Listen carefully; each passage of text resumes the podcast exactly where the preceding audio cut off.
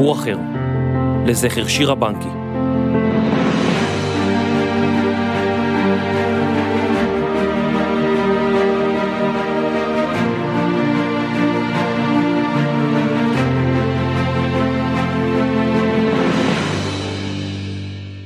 ברוכים הבאים לסדרה סיפור אחר, לזכר שירה בנקי. סדרת אודיו בהפקת דרך שירה בנקי והפודקאסט קטעים בהיסטוריה. הכפר שבחר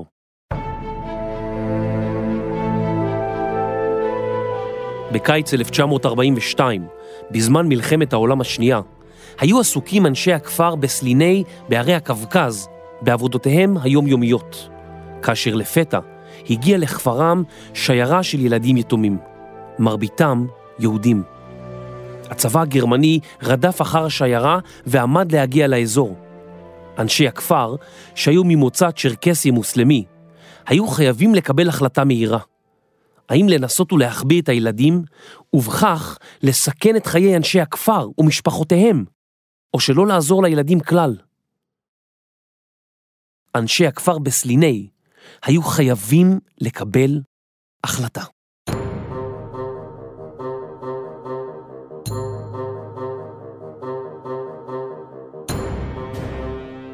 מלחמת העולם השנייה פרצה בספטמבר 1939, כשגרמניה הנאצית וברית המועצות שיתפו פעולה בכיבוש פולין.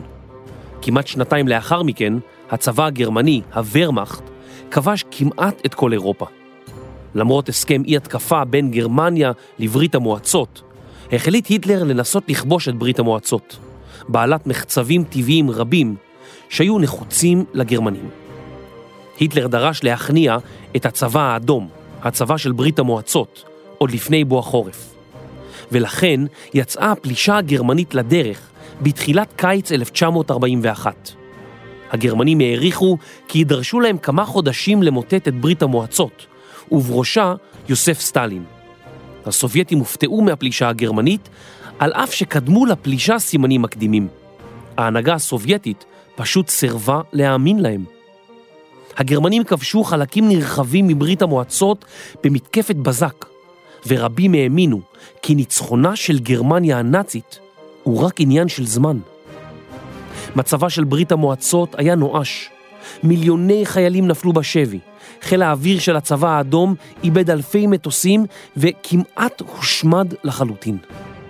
לעומתם גמעו הגרמנים אלפי קילומטרים וניצלו את הקיץ ואת הסתיו כדי להגיע לשערי מוסקבה ואף להטיל מצור על לנינגרד, העיר השנייה בגודלה ברוסיה שנקראת כיום סנקט פטרבורג.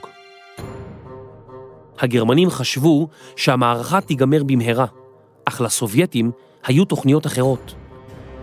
הם עמדו עיקשים מול הפולש הנאצי, וכל האוכלוסייה התגייסה על מנת להגן על מוסקבה, כולל אזרחים ובני נוער. הסובייטים ידעו כי אם יצליחו להחזיק מעמד כמה חודשים, יגיע החורף הרוסי העז, שיקשה על גרמניה עד מאוד. ואכן, חורף 1942 לא אכזב, ובלם את התקדמות הוורמאכט.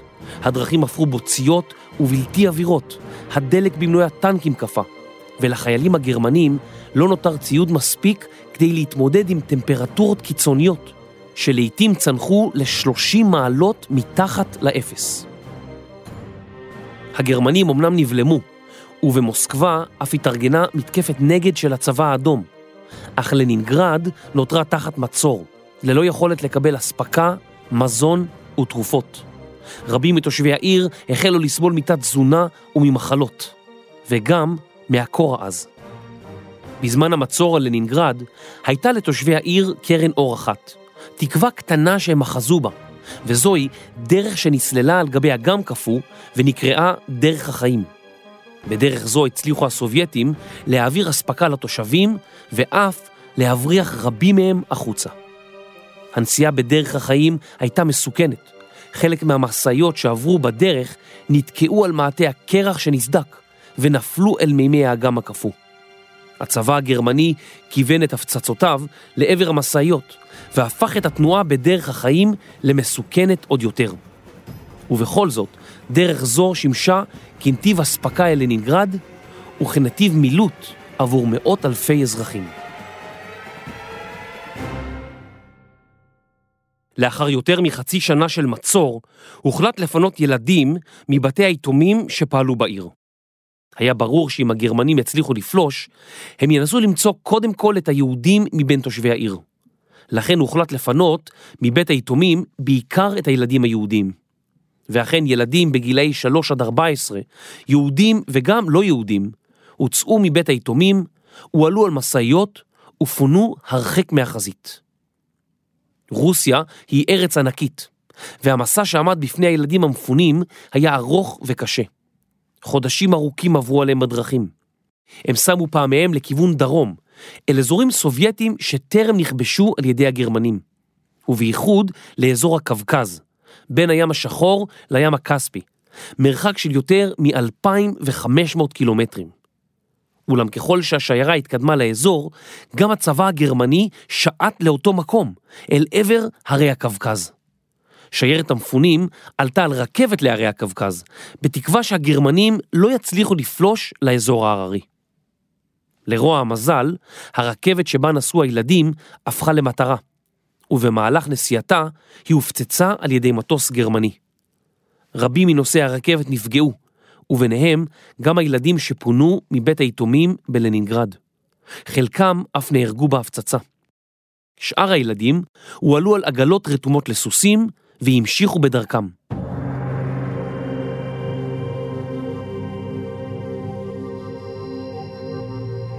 קצין רוסי שהוביל את השיירה עשה דרכו יחד עם עוזרותיו בין הכפרים. בחלק מהכפרים הגישו לשיירה לחם, אך כולם, ללא יוצא מהכלל, סירבו לקלוט את הילדים. הכפריים ידעו שהגרמנים הנאצים נמצאים בדרכם לאזור וחששו להסתיר את הילדים. ואכן הגרמנים התקרבו אל האזור במהירות, והיה ברור שמתן מחסה לילדים יהודים הוא מעשה שלא ייסלח, וכפר שיסכים לקבל יהודים יהיה בסכנה אדירה. סיבה נוספת לסירוב הכפריים לקבל את שיירת הילדים הייתה החשש שלא יהיה להם ולמשפחותיהם מספיק מזון כדי לשרוד. לאורך המלחמה הלך וגדל המחסור במזון, ופיות נוספים להאכיל היה הדבר האחרון שרצו המקומיים.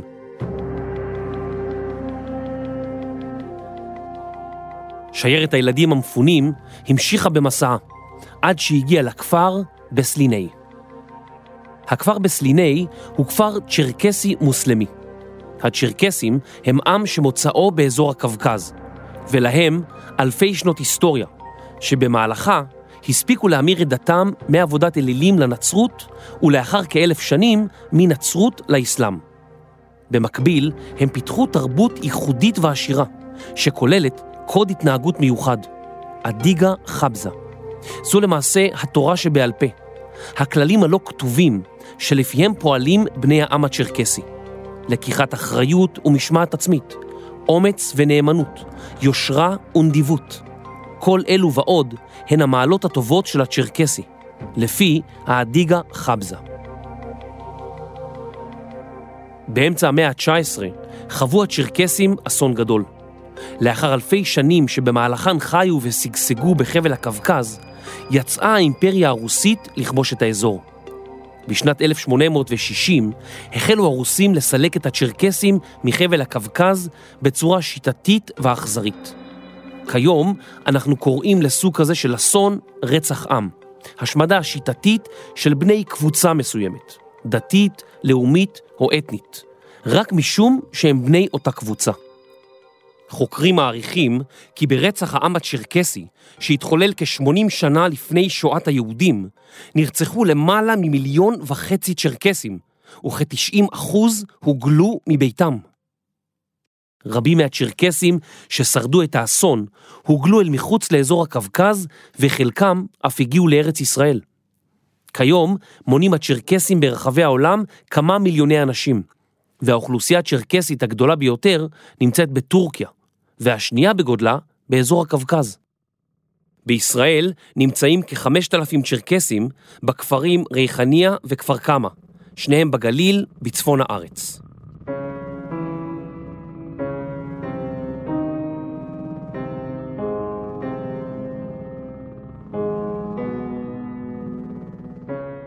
בכפר הצ'רקסי-מוסלמי בסליני, איש לא ידע ששיירה של ילדים יתומים עומדת להגיע.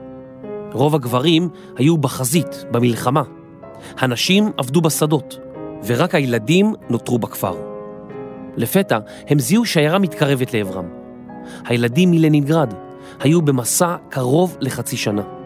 הם שרדו מסע מפרך במשאיות על גבי אגם קפוא, ברכבת שהופצצה, ואחר כך בעגלות רתומות לסוסים שעברו בדרך הררית מכפר לכפר. חלק מהילדים לא עמדו בתלאות המסע ונפטרו בדרך, ואילו אלו ששרדו היו מותשים לחלוטין. כשילדי הכפר ניסו לתקשר עמם, לא הגיבו ילדי השיירה. הילדים הצ'רקסים נבהלו ורצו לקרוא לאמותיהם.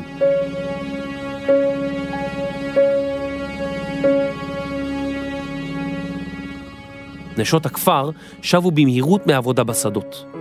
הן הגיעו אל שיירת העגלות, ומבלי להניד עפעף, החלו להוריד ילדים מהעגלה ולחלקם בנשות הכפר. סוף סוף, לאחר תלאות רבות כל כך, נמצא לילדים מחסה. באותו יום התכנסה מועצת החכמים של בסליני, 11 מזקני הכפר, כדי להחליט מה יעלה בגורל הילדים. אנשי הכפר החליטו כי למרות הסכנה הצפויה, הילדים יישארו בכפר.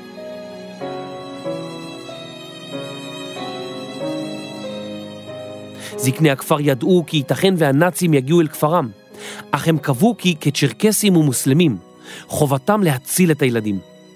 ההחלטה לא התקבלה בקלות, אך היא טעמה את הקוד המוסרי של הצ'רקסים, האדיגה חבזה, וגם את הזיכרון הלאומי של הצ'רקסים כמי שבעצמם עברו ניסיון לרצח עם. זקני הכפר גם טענו כי חובתם כמוסלמים הייתה להציל את הילדים היהודיים, מפני שבקוראן נכתב, ואיש כי יחיה נפש אחת, כאילו חיה את כל בני האדם. פקיד מקומי הנפיק לכל ילד תעודת לידה חדשה, והם הפכו לילדים צ'רקסים בעלי זהות בדויה. כל משפחה שימצא ילד קיבלה קצבת מזון גדולה יותר ממעט האספקה שהגיעה אל הכפר. כעת הם חיכו לרע מכל, כניסת הצבא הגרמני לאזור.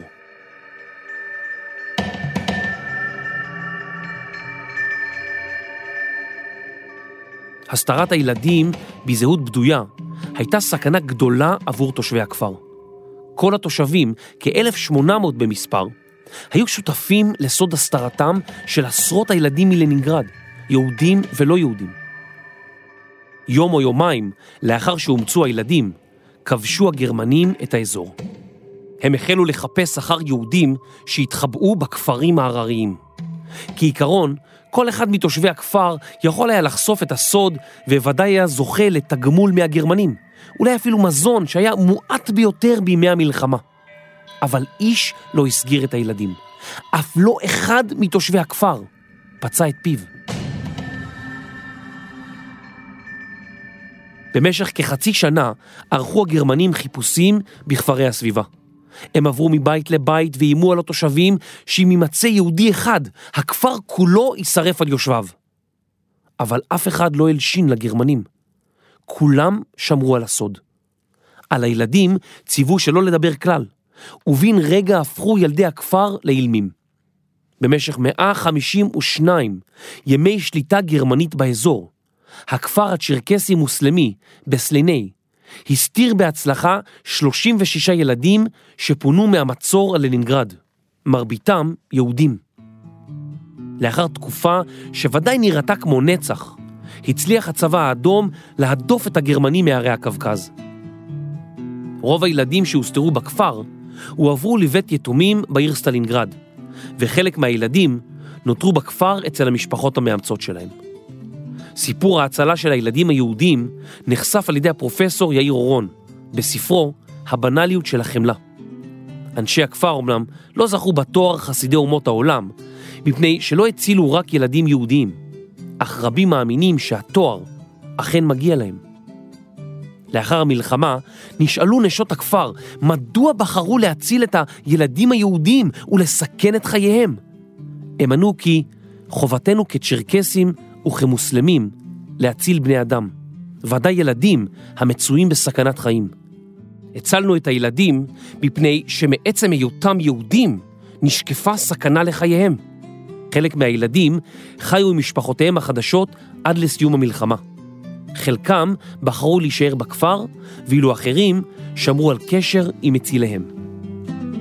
שלושה מאותם ילדים שניצלו חיים עד היום בכפר, והם בשנות ה-80 המאוחרות לחייהם. במהלך חשיפת הסיפור גילה פרופסור אורון עובדה מצמררת. שיירה אחרת, עשרות ילדים ומספר מבוגרים שליוו אותם, כולם בעלי שמות יהודיים מובהקים, הגיעה גם היא לאזור, והתיישבה בכפר אחר בשם טרבידה, סמוך לבסליני. אנשי הכפר היו מוסלמים קראצ'ים, גם הם עם מאזור הקווקז.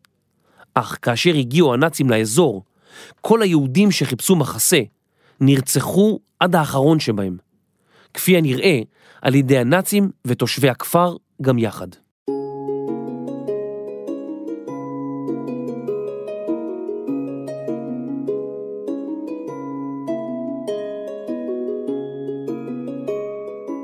מדוע בחר כפר אחד להציל ילדים ומבוגרים זרים, ואילו כפר סמוך בחר להרוג?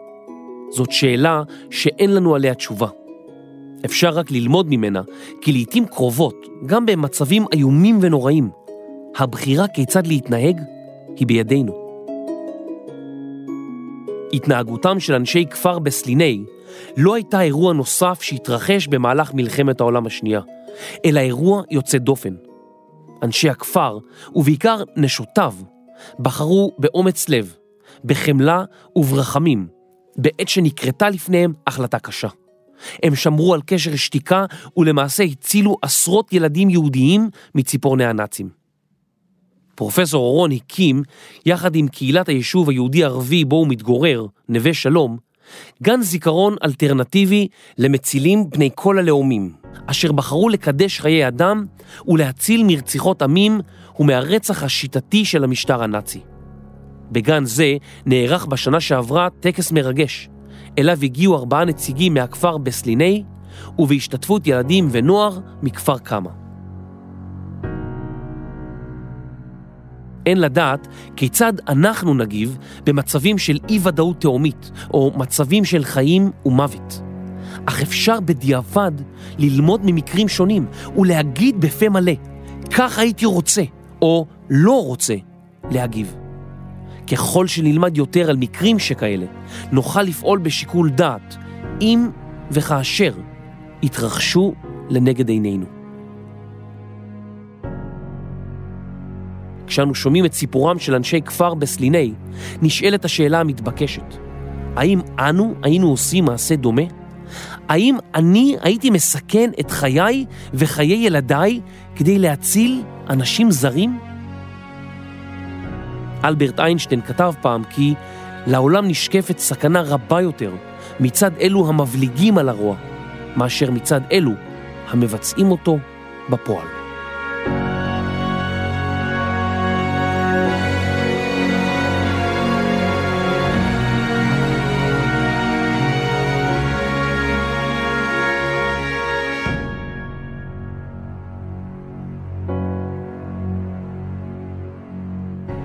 ביולי 2015 צעדו שירה בנקי וחבריה במצעד הגאווה, מתוך אמונה בזכות אחרים לחיות את חייהם כפי שהם רואים לנכון.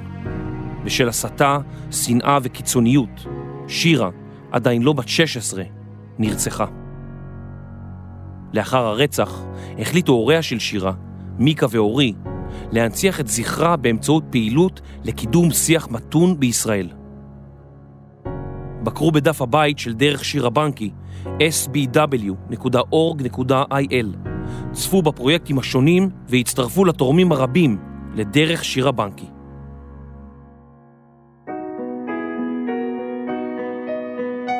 תודה לפרופסור יאיר אורון על הליווי הצמוד לאורך הפרק. מפיק ראשי, רני שחר. עריכת לשון, דינה בר מנחם. מחקר וכתיבה, תומר שלוש. עריכה וקריינות, יובל מלכי. הקלטה ומיקס, אסף רפפורט. הפרק הוקלט באולפני סוף הסטודיו. הפרק הופק בשיתוף דרך שיר הבנקי ובתמיכתה של חברת בזק. אנו מודים להם מקרב לב.